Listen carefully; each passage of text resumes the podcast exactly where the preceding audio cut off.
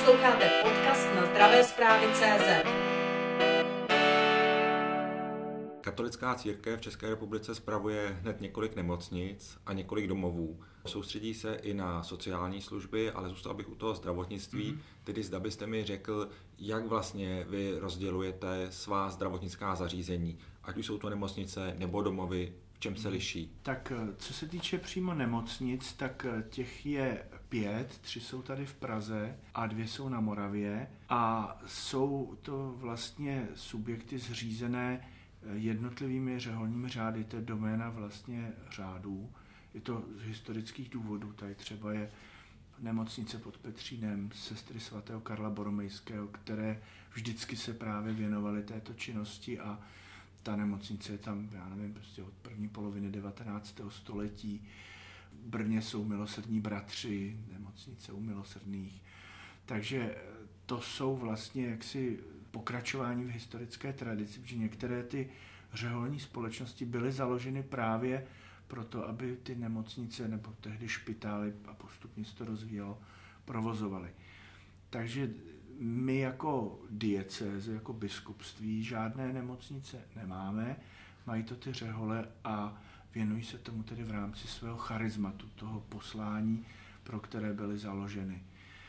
Je to vlastně zajímavé, ale na druhou stranu přirozené, protože zřizovateli nemocnic u nás není nějaký jaksi centrální orgán, ale v podstatě zřídit nemocnici může stát, univerzita, můžou to udělat města, obce, kraje, čili i církevní právnické osoby zřizují tato zařízení, nemocnice, které potom vlastně jsou zapsány nikoli v nějakém registru zdravotnických zařízení, jakožto tedy právnické osoby, ale jsou v registru církevních právnických osob, čili vypadá to na první pohled velmi zajímavě, že na ministerstvu kultury je evidována právnická osoba, která je nemocnicí.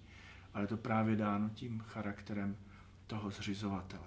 Pokud bych se ještě doptal na ty domovy, tak v čem ty se liší od těch nemocnic, ať už mm-hmm. svým zaměřením nebo jaksi právní formou? Tak co se týče domovů, tak eh, vlastně v nemocnici je primární zdravotní péče. Samozřejmě jakýsi sociální přesah je tam žádoucí a řekněme od nás jako od církevních organizací očekávaný. U těch eh, zařízení sociální péče je to přesně naopak. Ta zdravotní péče je tam jaksi doplňková, potřebujeme ovázat něco, podat léky a tak dále, ale zásadní je ta sociální péče, to znamená postarat se o toho člověka, aby žil důstojným životem.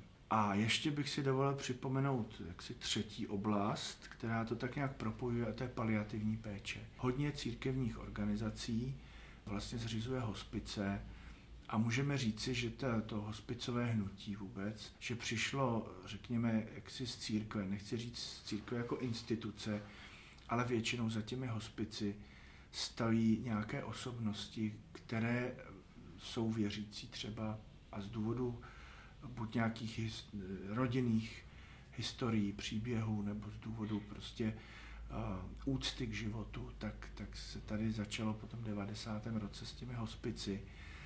A některé z nich taky provozují církevní organizace. A to je, bych řekl přesně, nebo já to chápu jako uh, na pomezí té sociální a zdravotní péče. Ta léčba už není léčba ve smyslu, že to má vést k uzdravení, ale to většinou léčba bolesti, a paliativní léčba vlastně má za cíl, aby ten závěr života, kdy ten pacient už jako je neléčitelný z hlediska eh, nějaké naděje na uzdravení, tak aby ten jeho život měl kvalitu i tu medicínskou, to znamená, aby ho bolelo co nejméně, aby mohl být nějak mobilizován, čili postarat se o sebe, prostě žít ten život naplno, nakolik to jde takže tam se velmi prolíná ten aspekt sociální a zdravotní. Tak to jsou asi tři druhy, které tedy jaksi církevní organizace provozují. Pokud bychom vzali nemocnice, domovy a hmm. hospice, dostali bychom se k vyšším desítkám těchto zařízení. Máte představu, kolik lidí vlastně tyto zařízení zaměstnávají a kolik z nich vlastně přináleží k nějaké církvi? Tak eh, to je otázka velmi těžká.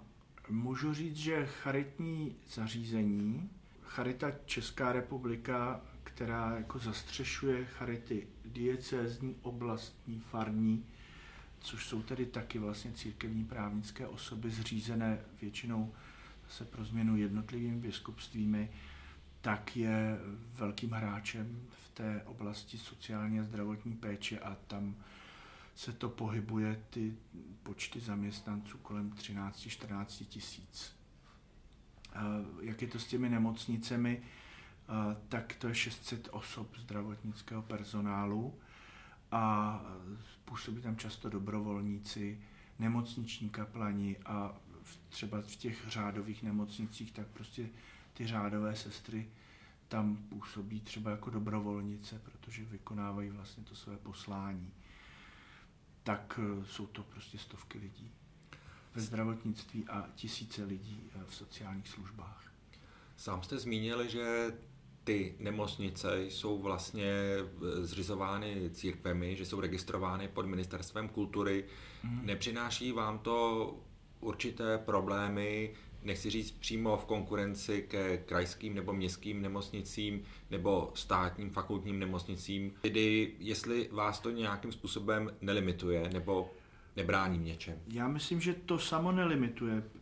Prostě je tady svoboda si zřídit takové zařízení, které když má příslušnou akreditaci a zajištěnou tu odbornost, tak nechť vykonává službu, kterou vykonává. Ty třeba smlouvy se zdravotními pojišťovnami jsou standardní, ale jsou tu určité problémy, jenom bych zmínil, že teď je v jednání vlastně to, že v určitých dotačních programech, které těm zdravotnickým zařízením velmi pomáhají, je třeba omezena ta podpora na, na urgentní péči. A nemocnice, které jsou církevní, jsou většinou zaměřeny na následnou péči která jako úplně není v kurzu. Když přijdete do nemocnice, tak vás co nejrychleji jak si pošlou domů, jak to jenom jde, protože je potřeba prostě poskytnout tu urgentní péči a, a potom tady jako zase pokračovat dál. Je to ekonomicky samozřejmě úplně někde jinde.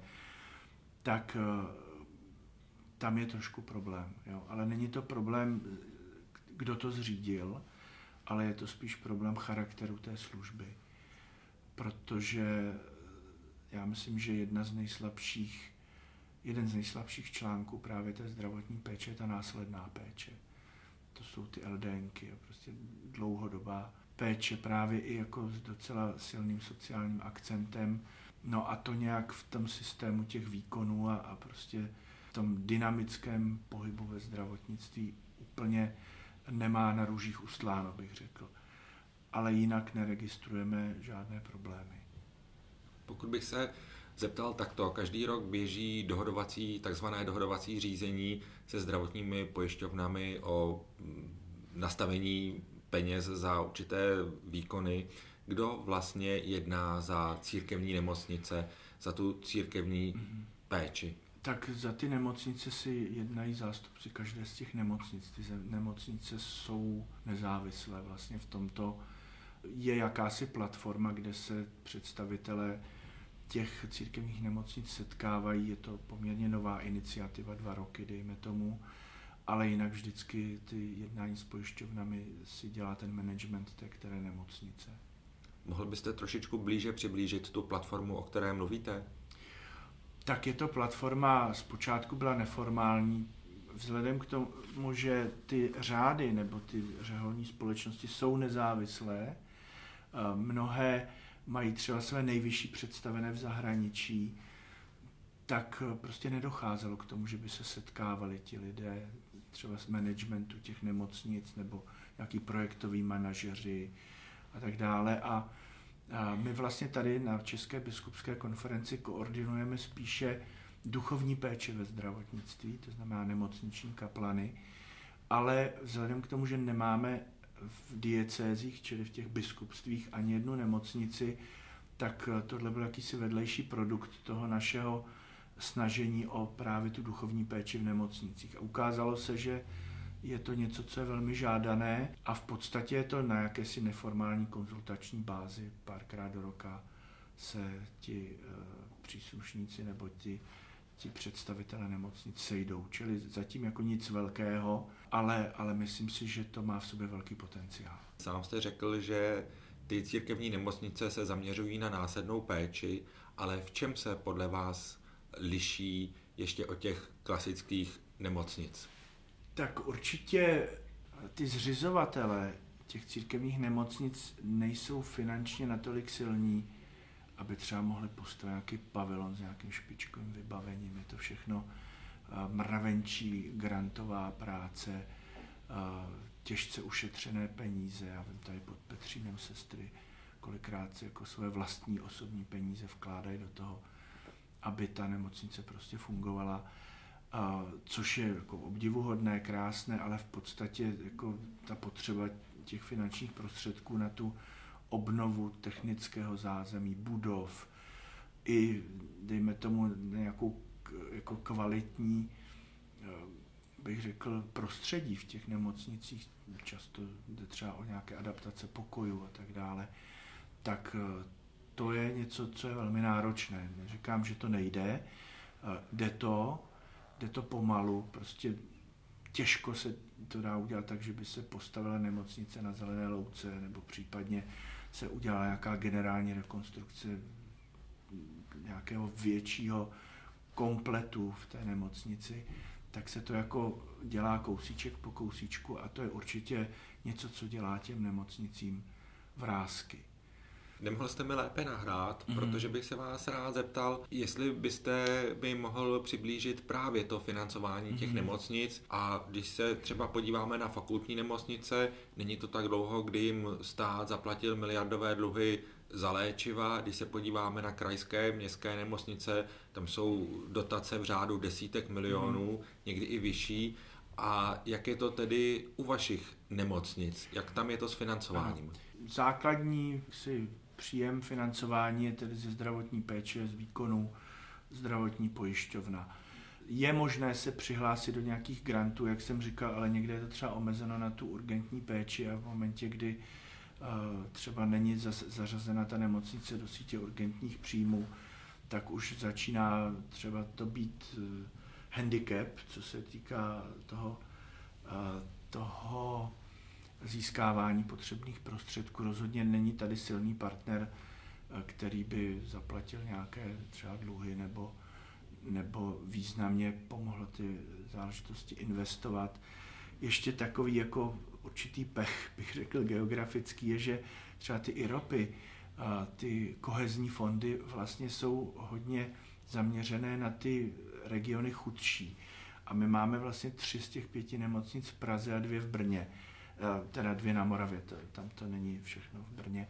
Takže ta Praha je z toho taky jaksi vyňata, prostě nedosáhnou na peníze, kdyby ta nemocnice byla, já nevím, ve Šluknově nebo, nebo prostě v Jeseníku, tak pravděpodobně by to vypadalo jinak, než když je tedy v hlavním městě. Tak to je určitý problém.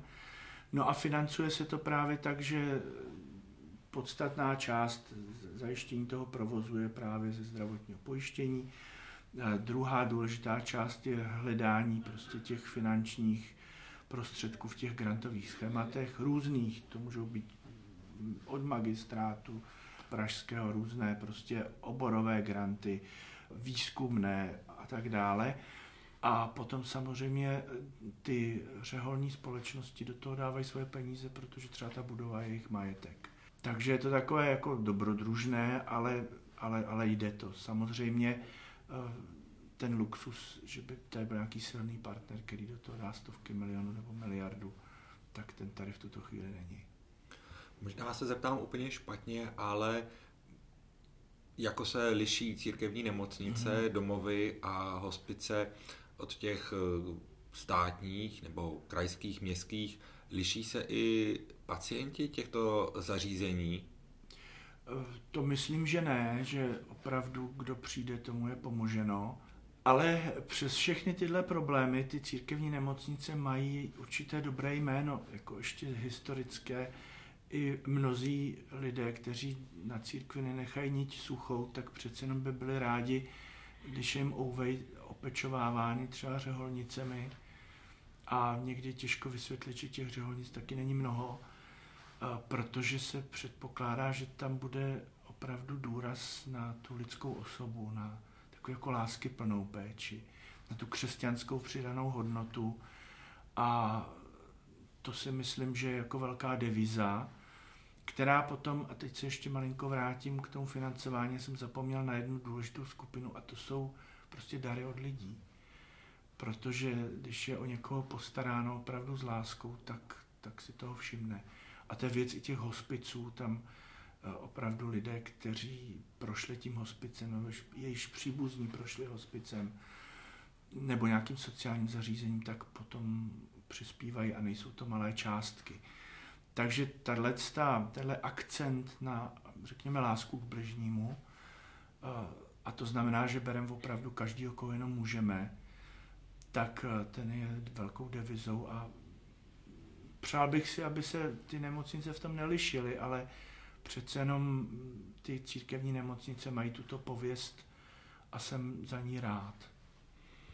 Opět jste mi velice pěkně nahrál, nechci pokládat agresivní otázky, ale pokud bychom se podívali na jaksi zprávy, které se týkají třeba zdravotních sester, mm-hmm. tak ty se v poslední době omezují zejména na finanční hodnocení, ale jak si se z celé té debaty vytrácí kvalita té péče a zároveň i ta péče jako poslání.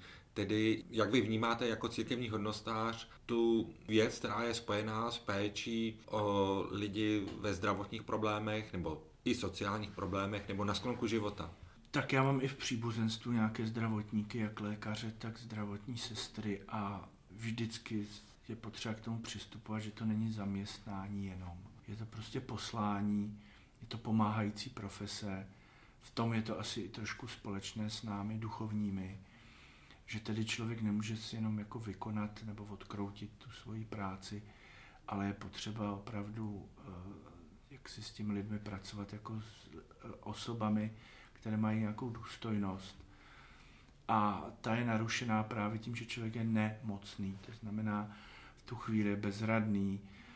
Já taky jsem pacient, mám za sebou nějaké onkologické onemocnění, takže jsem něco schodil z těch nemocnic a vím, jak si člověk eh, všímá i jako úsměvu úplně takových jako nonverbálních maličkostí, které člověku buď dají naději, nebo jako dorazí, nebo, nebo mu jaksi přihorší. Jo. Čili je to nesmírně náročné povolání a v té dnešní covidové době je to ještě o to náročnější.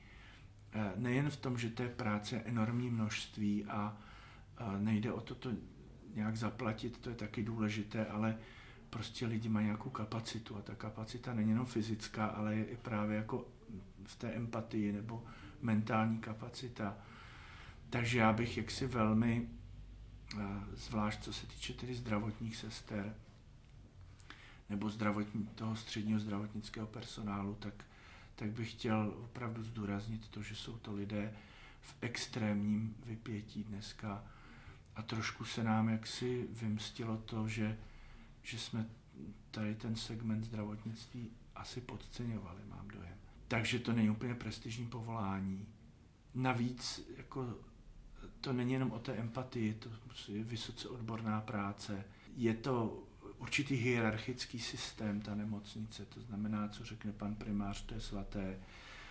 Čili člověk se musí naučit nejen dobře vykonávat svou práci a realizovat své ego, a to je asi i z církví taky trošku podobné, ale prostě taky sklapnout podpatky a udělat přesně to, co se chce, protože tam nejde se jako diskutovat o těch věcech. To, to jsou jiný, jiný grémia, ale prostě je potřeba vykonat to co, to, co ten lékař uzná třeba jako důležité a, a s nějakou tou přidanou hodnotou.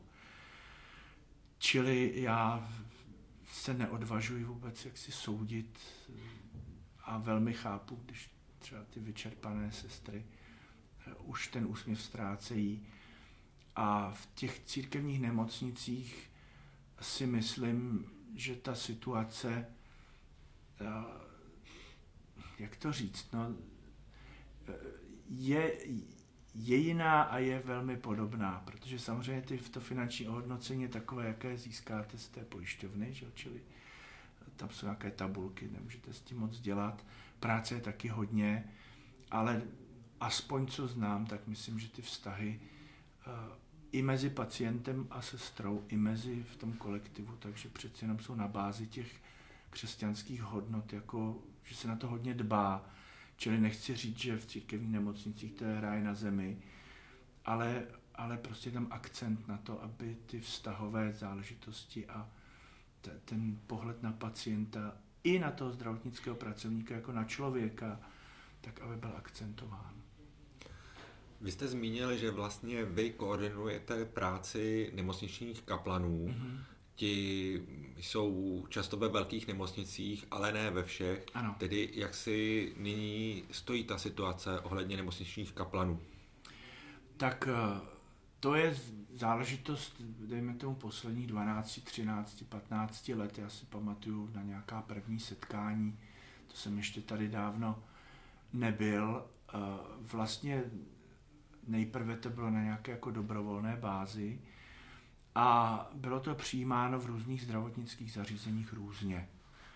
Eh, někdo vítal toho, eh, toho nemocničního kaplana a vlastně zdůrazňoval, že to je jedna součást léčby, nějaké jaksi, jaksi spirituální, duchovní prostě proměna, která při té nemoci taky vzniká, člověk se zamýšlí nad smyslem svého života a podobně.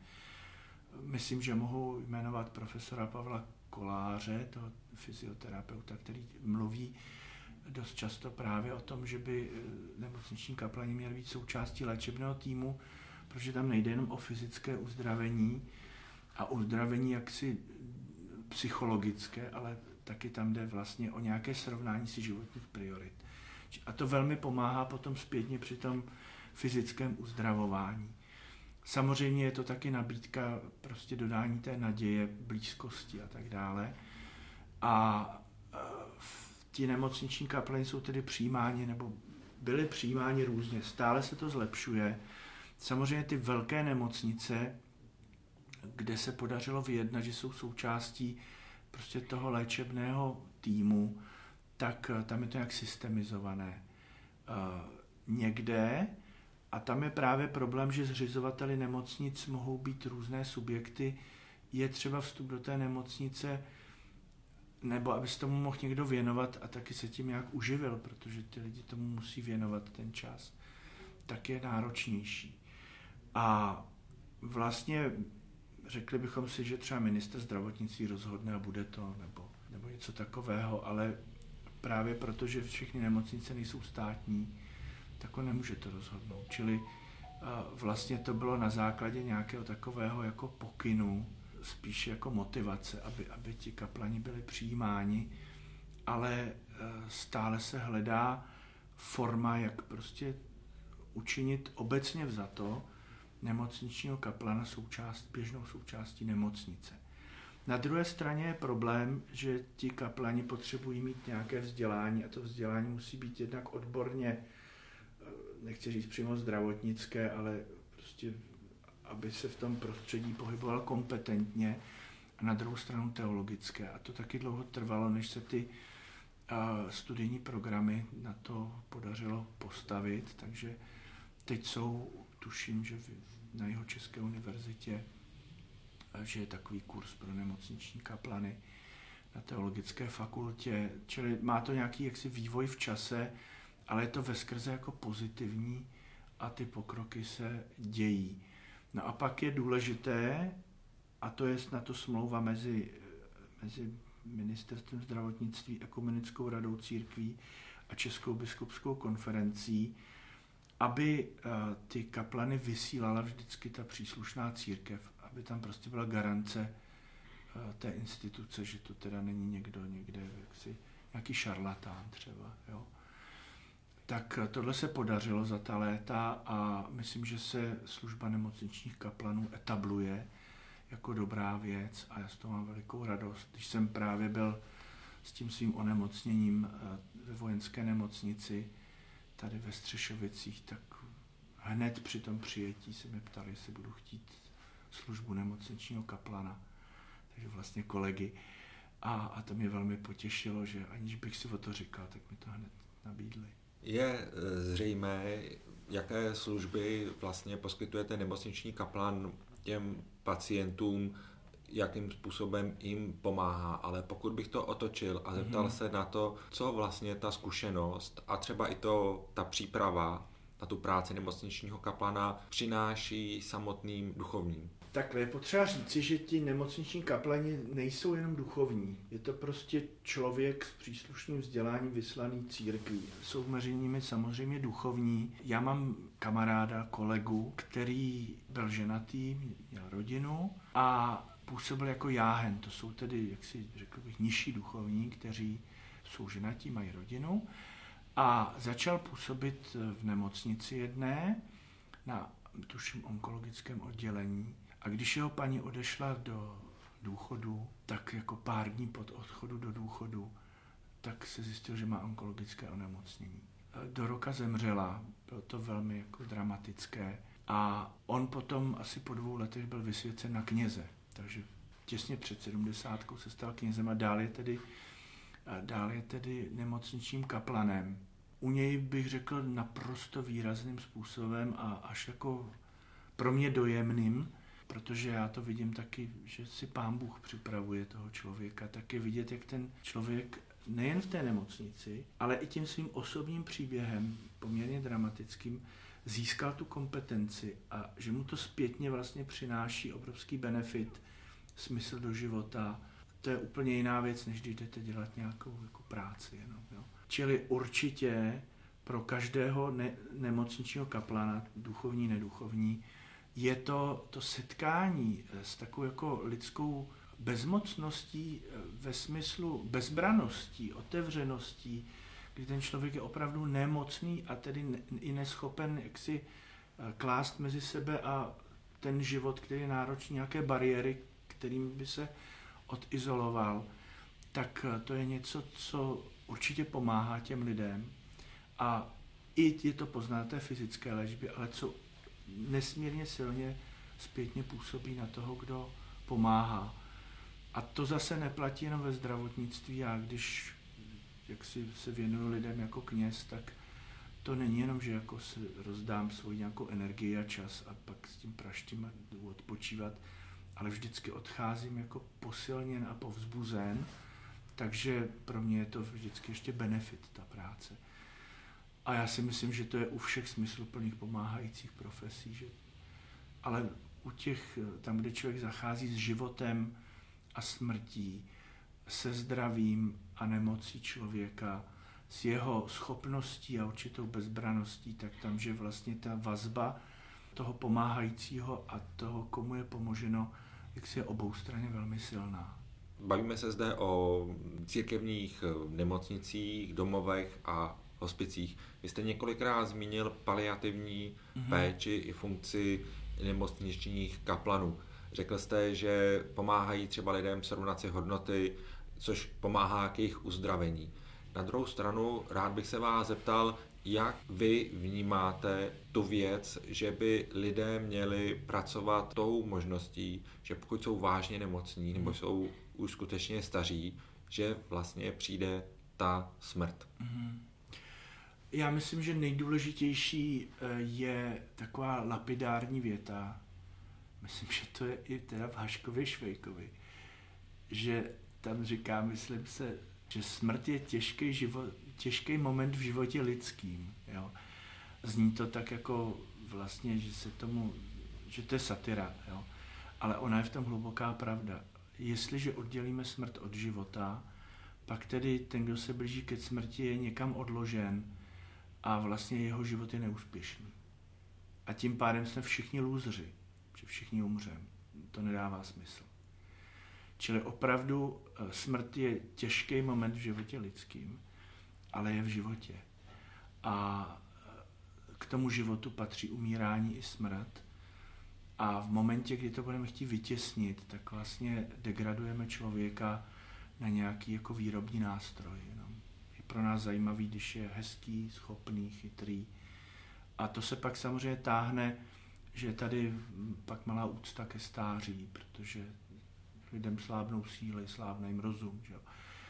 A to je ta naše taková jako kultura výkonu. Já myslím, že potřeba se vrátit k tomu, že život je prostě od začátku do konce opravdu posvátnou záležitostí a že si musí navzájem pomáhat, protože každý z nás to může potkat. Co se týče nemoci, může. A každý z nás jednou umřeme a umřít není prohra. Je to prostě jako když utrhnete zralý plot, zralé jablko třeba ze stromu a, a prostě to ovoce člověk vydá za ten život. Ale je potřeba k tomu určitá moudrost a taky odvaha, protože podívat se smrti do očí, to chce odvahu. A když půjdete do některých, nebo do, do některých, když půjdete do hospice a budete mluvit jak s těmi pacienty, tak s těmi lidmi, kteří se o ně starají, tak oni to přesně takhle chápou. A člověk odejde ve zvláštním pocitu, že vlastně ta smrt je než nějaký nepřítel, že to je tak motřička, nebo, nebo ta sestra smrt, jak o ní mluví svatý František. To nejsou nějaké básnické eh, nadsázky, ale je to opravdu existenciální záležitost. A když budeme přistupovat ke smrti jako k nějakému momentu spravedlnosti a zúročení kvality našeho života, tak určitě budeme ten život až do konce žít s radostí a s nějakou nadějí, než když člověk prostě bude jenom si říkat, už tu se mnou do skopce, už hasnu a, a pak skončím někde, kde, jako v zemi, v krematoriu, na rozptylové loučce. To, to prostě nedává smysl.